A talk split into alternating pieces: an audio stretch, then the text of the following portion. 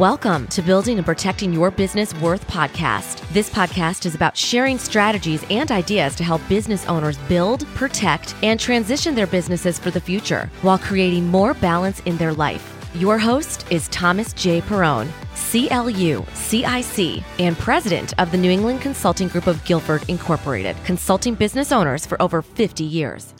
Welcome to Building and Protecting Your Business Worth. Hi, I'm Tom Perrone, and I'm your host. And this podcast is all about learning strategies to build your business, to create greater profit, but to create also an abundance of leisure time so you can enjoy what you're building. Today we have a wonderful guest, and I would like to introduce to you Ken Lundeen, welcome to Building and Protecting Your Business Worth podcast. Ken, thank you for taking the time to visit with us today. Well, I'm excited to be here. So, uh, looking forward to rocking and rolling and uh, getting into some trouble with you. Well, your topic is very dear to me because I totally agree with you that so much money is spent on training over the year, and within a week, the the salespeople kind of forget it. And we're going to talk about that. But I'll tell you what, before we get into anything, Ken, why don't you tell the audience a little bit about what you're doing, how you got started, and where you're coming from? Well, I'll try to go through that quick because that's a lot. You know, get me over a glass of scotch or a glass of wine, and I could take a long time to tell you those things. Um, you know, pretty simple. Like Ken Lundeen Associates is really um, the culmination of some pretty shitty experiences, excuse my French, some bad experiences in in life, you know, and that's in 2011.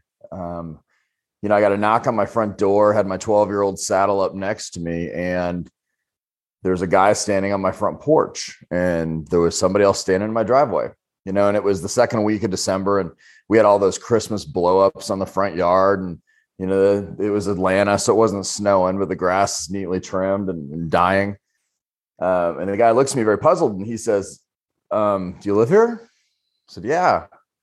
And so we just bought your house in an auction. And so we had to be out by January 1st, which was three weeks later. And so I had to tell my family and I had to go through that. Um, the short story is we were part of that 2008, 2009 Great Recession. And there was a provision with that the banking companies were making about mortgages, where as long as you just said you'd be late for 90 days, they'd refinance your mortgage.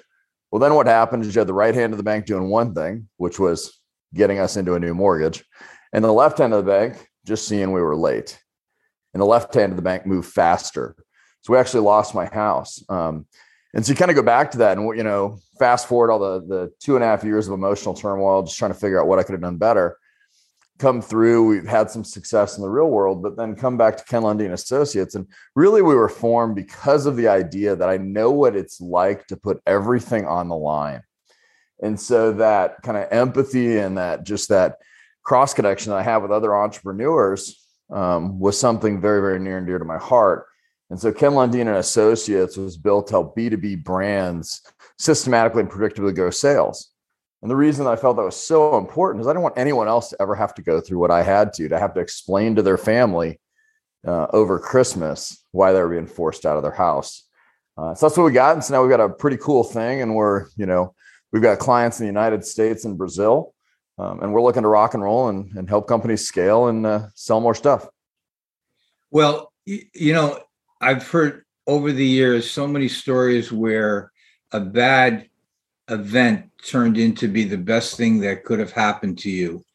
And I know you've been very successful, and I want to talk about that success um, because you picked yourself up from the bootstraps, and here you are today. Um, tell me, Ken, what do you think are the the things that you've been doing that has created the success career that you have now? Well, I, I think it's uh, being aware. You know, I went through some pretty dark times coming out of 2011, and I would say it took me probably two and a half years to kind of get over it. But I'd say there are a few things that I can contri- that contributed directly to being successful that somebody can do today when they stop listening to this podcast. So one of them was um, I have this thing called the three foot rule. So if you kind of spread your arms out so you're making a T, and turn in a circle, pretend that the end of your fingertips draws a circle around your body. And that's the three foot rule. And what that means is this I put no emotional energy into anything I can't control. And so that three foot, kind of that three foot radius or diameter that goes around me is an indication that says to me, if I can't control it, I'm going to put no energy into it. Like not no energy, but no emotional energy. Because so often today, people get invested in things they just have no hope of changing. It's like, hey, if Bob over there will just do his job different, I'll be happy. Eh, good luck. Bob doesn't care about you. Yeah. So, so I'd say one of those was the energy. Eh, you know, and the second thing really was because that protects me. But the second thing, a part of that was just absolutely going after the things that I had control of. Um, there was a moment in October 2017 where I made a decision that changed the scope of the, re- the last four years. And so, you know, we all get ahead of ourselves and we think, oh, I, man, I want to make millions. I want to do this. Whatever your dream and your goal is, well, you're thinking two years out. And unfortunately, you don't realize you're robbing time from yourself to be successful today. So in that October, I said to myself, you know what? I'm going to show up and I'm going to be the best version of myself in every single meeting with a client or customer. And you know what? I'm going to put my best foot forward in the present. And lo and behold, 60 days later, I doubled my income. So I think there's something said to be where do you put your emotional energy? And then where do you invest your actual time and effort? And so I invest that into things that I can control and outcomes that I can influence. You know, that focus is we we hear this word focus, focus, focus. And what you just explained was the proper focus, stay within things you can control. And I liken it to years ago. My sales manager, and just going back 50 years, used to say, Hey, Perrone, what are you what are you going to do for a production next year? I said, I don't know. I don't have any control of that. The only thing I can control is the activity that I'm going to put in play and hope that it works out for me and make my adjustments there because I can control it and that's exactly kind of what you're saying is there's i can control this i can bend this i can add this but i can't control some of the outcomes. But uh, i think that's a good way of looking at it, the way you described it ken that three foot rule. I like that. Yeah it's, it's been something that's just you know i think you have to find ways to remind yourselves of things right? Because here's the truth people are going to listen to this podcast and they're going to hear you say something brilliant. They're like man i really want to remember that but they're not actually going to apply it in a methodical way that's going to allow them to actually recall it. And so you have to find really great ways. We spend all this time trying to figure out how to communicate our own messaging to other people. And at the end of the day, we're not really figuring out how to talk to ourselves in a meaningful way that actually will help us improve and advance our, you know, our, our what we want to advance. Yeah, and and by focusing on what you know you can control, you you have it's laser focus, and you spend your energy and time there. Ken, what what trends are you seeing that you think is impacting your industry at this point? Oh, that's a great question. I think there are a lot of them. Um, so I think one of them is this, what I would call kind of ridiculous idea that virtual that virtual selling is new. I think that's the first thing. I would say the management of virtual employees is significant as a significant issue for companies. And then I would say that my industry, I don't know. I, at the end of the day, I mean, you've probably seen my posts. Uh, it's broken. You know, most of the types of things in my industry that we offer to our clients are absolutely not how we would tell our clients to sell to their clients. You know, sales training, well, we know that the Ebbinghaus forgetting curve, like you said, 77, 77% of what's taught is forgotten in seven days. So you just spent, you know, 20,000 bucks on a training for your sales force. Well, I mean, you should have just lit 15,000 of it on fire. Yeah. So I think that's an issue. I think um, people are struggling. I think there's a transition right now for good talent to help companies in my industry. Um, and I think that is being seen actually at the corporate level because you're starting to see consultants become employees again because they can't build their own business. So there's lots of things going on from an industry perspective.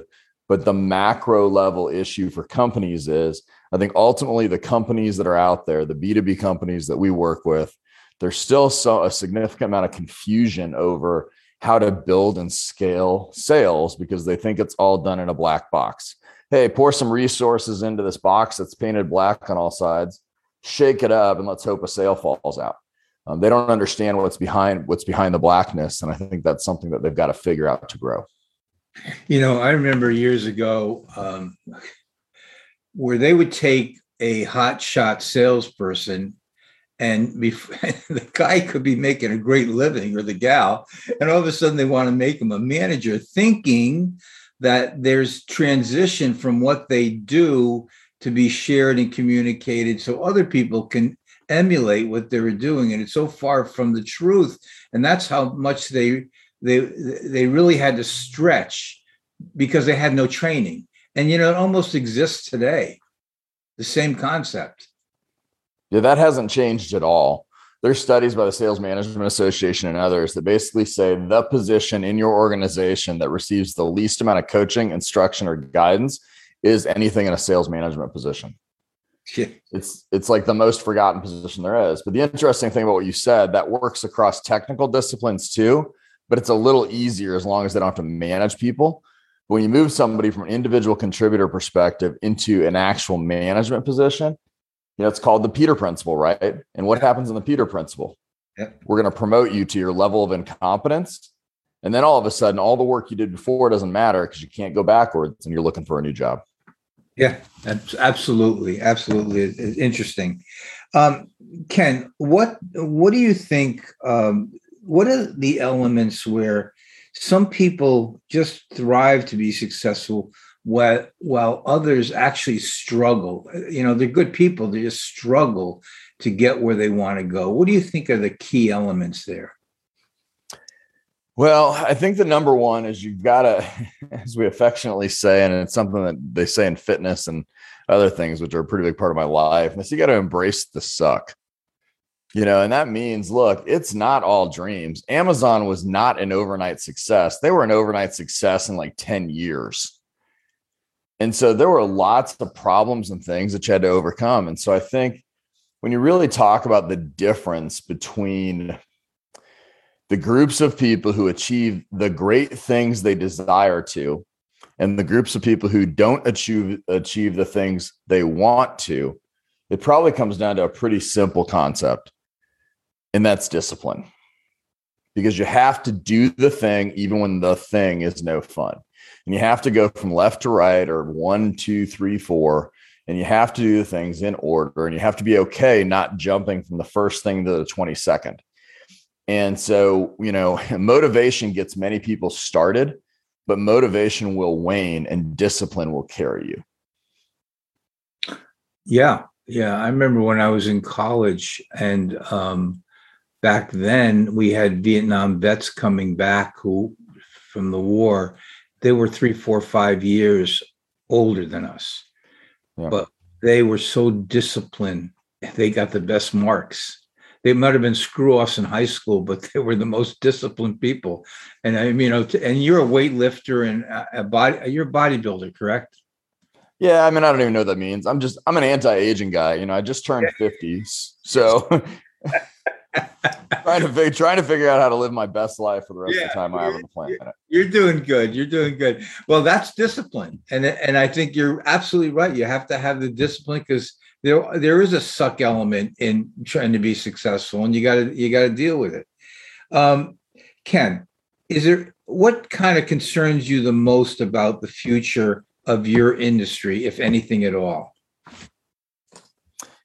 Yeah, I think if you talk about specifically about my industry, um, um, I go ahead. No, your industry, I'd say the, the, the industry. Yeah, you talk about the industry of, of sales consulting, the thing that worries me the most is that eventually people are going to, and I guess it's also an opportunity because we don't work the way other companies do. Um, but is everybody's going to figure out the lack of value they're actually receiving from sales consultants? You know, we've had um, clients who have said, I've said, what was the most surprising thing about working with us? And they go, honestly, and they start to giggle a little bit and they go, and I go, yeah. And they say, the value you provided, because so far I've been let down by everybody I've worked with. you know, and so I, you know, I worry about that. I worry about the industry's inability to change. You know, management consulting as a whole, and there are reports by Bain and you know a bunch of other law, Andersen Consulting that basically say management consulting is wide open for disruption. The lack of ability for us to harness technology tools of technology, the lack of ability of us to become practitioners as opposed to just people who say, "Hey, go do the thing." Um, so there are a lot of um, openings in B2B consulting and in the management consulting world to improve the impact that we have for clients. Uh, yeah, you know, I, I, agree with you on that aspect because what I have noticed is all of a sudden, uh, maybe because of COVID, I don't know, maybe because of, you know, uh, Zoom, this type of thing.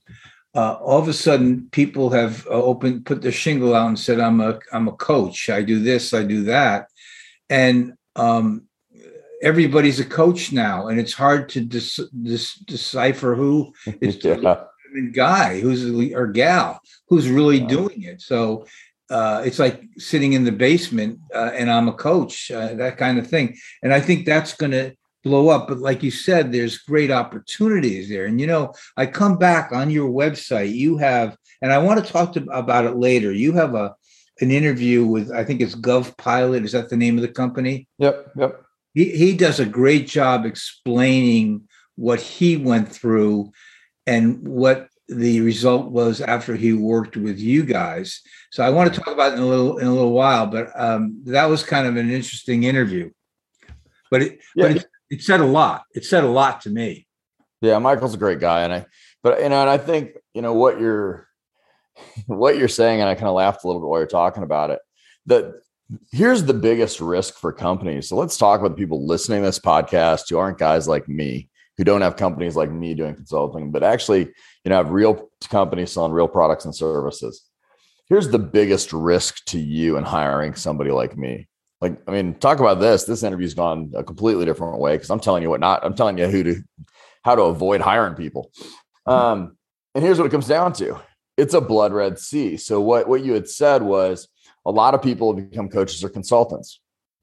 So now you've got this whole new influx of um, people with no experience. And I will tell you, there's a very different, very, very different ability between being an operator in a company and being able to actually teach somebody how to do it as a consultant.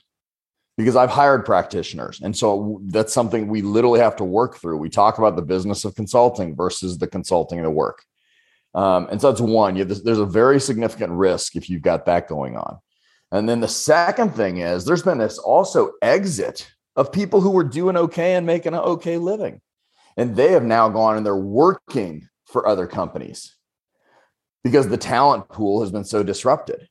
And so now you have this like big crisscross or like a bunch of people walking across a freeway and you don't know who actually knows what it is, knows how to make an impact. And so I think if you're a B2B company out there, you have to be very, very particular about who you hire and what the actual results are that you're looking for. Um, because if you're not specific, if you don't ask the right question, you may get the wrong answer and therefore not get the ROI you're looking for. Yeah. I mean, the question of what's my outcome if I hire you is not just uh, listening to someone give you a, bunch of stuff. It's got to be kind of proven nowadays, and and that's all right too, because people like you who have a track record could prove it every day of the week what the outcome has been from your clients. Um, so, uh, in any event, I um, I think uh, you're you're right there. I think it's a challenge. Is it a challenge? for you and your business, running your business right now, knowing that that's sitting out there? Um, it, you know, for us, it's provided a pretty good opportunity because we really, so you know, I put my money where my mouth was about eight months, eight nine months ago, um, and that's because all during COVID, we were very fortunate. We kept our clients. We actually helped one of our original clients that we had grabbed when they were doing negative net income um, actually help facilitate and get them to the point where they could sell their company in the middle of COVID, you know, for like a 15x multiple, right? So that was fantastic. So we we did okay during COVID while others were suffering. But it really gave me a chance with the lack of travel and other things to sit back and say, man, what's going on in the industry?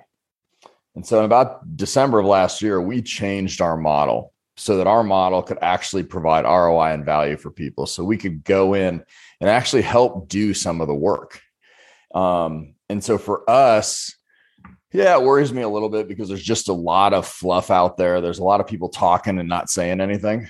Um, you know, but for our clients who have hired a VP of sales and, and then they've had to fire a VP of sales, they've hired salespeople, they've fired salespeople, and they've got this nagging feeling in the back of their head that they've always been the best salesperson in their company, even though they're not a salesperson as the CEO. Um, they know there's a way to do this, they just can't put their finger on it. You know, for that client, our opportunities as a company are wide open. Um, but I do worry about you know, kind of what happens when companies are hiring people without clear outcomes in mind. Yeah, yeah, and it's becoming more apparent that you need to define that, and it's like uh, it's it's very different today with with the flood of people coming in and uh, stating that they're coaches. Uh, I want to move to this Gov. You have a great website, and I encourage people to go up there because you you spent a lot of time in communicating through that website some really good stuff that your company's doing. Let's talk about government pilot pilot company. Tell us a little bit of that story, Ken. Yeah, well, they um they sell B to G, so they sell from the they're a business that sells to government. Um, you know, and, and he he was um, our prototypical founder or CEO. You know, they'd had they'd had some success. They're they're a SaaS or a technical company. Um, they'd had some success early on, but then they were having a real difficult time getting consistent results, you know, kind of scaling and selling. And so when we had got there, the you know the start of the whole process was, hey, we've got to really solidify our outreach so that we can create more opportunities. Um, the month before we got there, they'd only created like three, you know, kind of software demos um, from outreach and outbound prospecting. And after you know the month we had launched, uh, we, they created over 40, and they've been able to sustain over 40, you know, demos per month um, with a team of the exact same size. Um, and so we're able to take those results from three to 40 a month, and that's a pretty cool impact when you're able to see that. But it's only one wheel of the car. So then we had to work on sales process and how do you hold discovery meetings and you know how do you manage a deal all the way through. So I think that's the thing in this industry that's a little goofy. Everyone says, "Oh, I'll do sales. I'll buy a sales trainer. I'll buy a sales consultant." Well, the problem is you've got four four tires, and all four of those tires on your business vehicle may not be flat, but they definitely aren't don't have the right amount of pressure in each of them. And so if you just try to fix one of those tires, it's still a bumpy road because it's not. I want to fix like my lead generation or my sales process. That's a big and with a capital A and D and you you talk about um, three programs: market acceleration, revenue acceleration, and continuing uh, acceleration. Can you briefly explain that? Yeah, real fast. That's part of our sales alpha roadmap, and here's what it really means. There's a systematic way to grow business, to grow a B2B sales brand. Um, you know, your companies may be different from industry to industry. The things you sell, the way you do it, but there is a systematic way that you can go and grow companies. Why do you think some of the most successful founders, once they figured it out, weren't successful with one company, but they were successful with two companies and three companies and four companies and so on?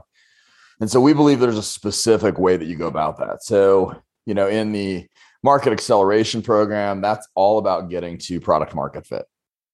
Now, most of our clients have some form of that when they come to us. But the problem is, most clients leave that phase too early. And if you leave the phase before you've really established product market fit and the ability to message your people or message your prospects in a meaningful way to create opportunities, that actually drives your customer acquisition cost up for the life of your business. So oftentimes we'll walk back into that. So we say you got to do that first. What how's, how does our product fit to the market? What's our positioning versus that? Then we say, okay, once we've got that, we've got to put in the process of sales. And that's our revenue acceleration program, which is our staple program that most of our clients enter on.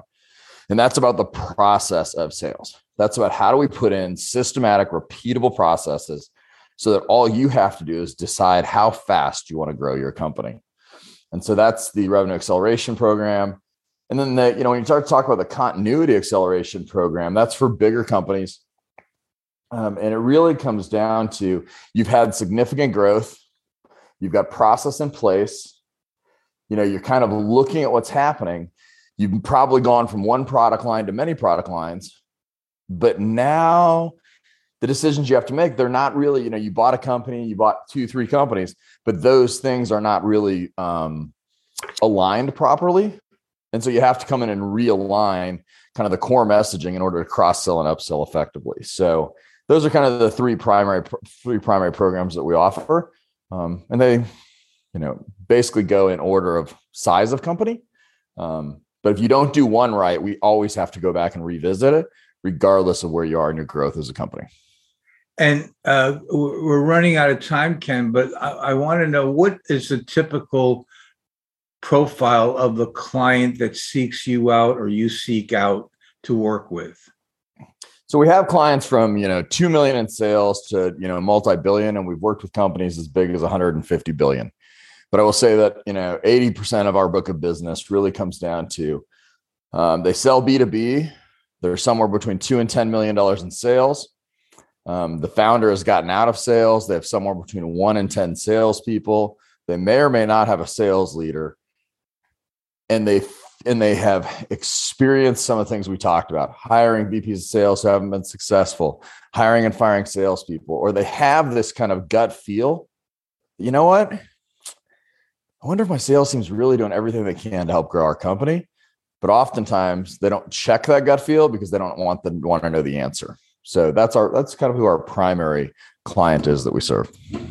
Um, I'm going to close here, Ken, but I'm going to suggest to the audience to go to the website and I'm going to put it in the show notes where to go and Ken's contact. And Ken, is there anything you want to end in this podcast to suggest to the audience? Uh, anything you want to send to them, a report or anything, or anything you can mention to them? Yeah, I would say this. One of the things we do because we really appreciate being able to be on these podcasts because it's it's you know very valuable. Um, we love to be on these podcasts, and with that, if you want to connect with me on LinkedIn or you want to go to our website and connect with us, um, we'll schedule a free 30 minutes. We're not going to sell you anything, but just a strategic conversation about what's going on in your business.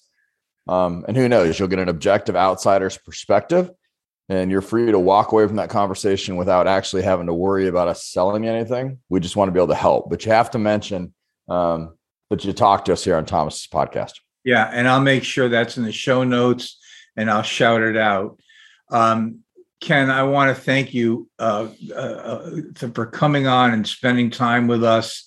Uh, I know you got a great company, and you're, and I, I love your post. You do a great job of communicating. So Thanks so much for taking the time. Thank you.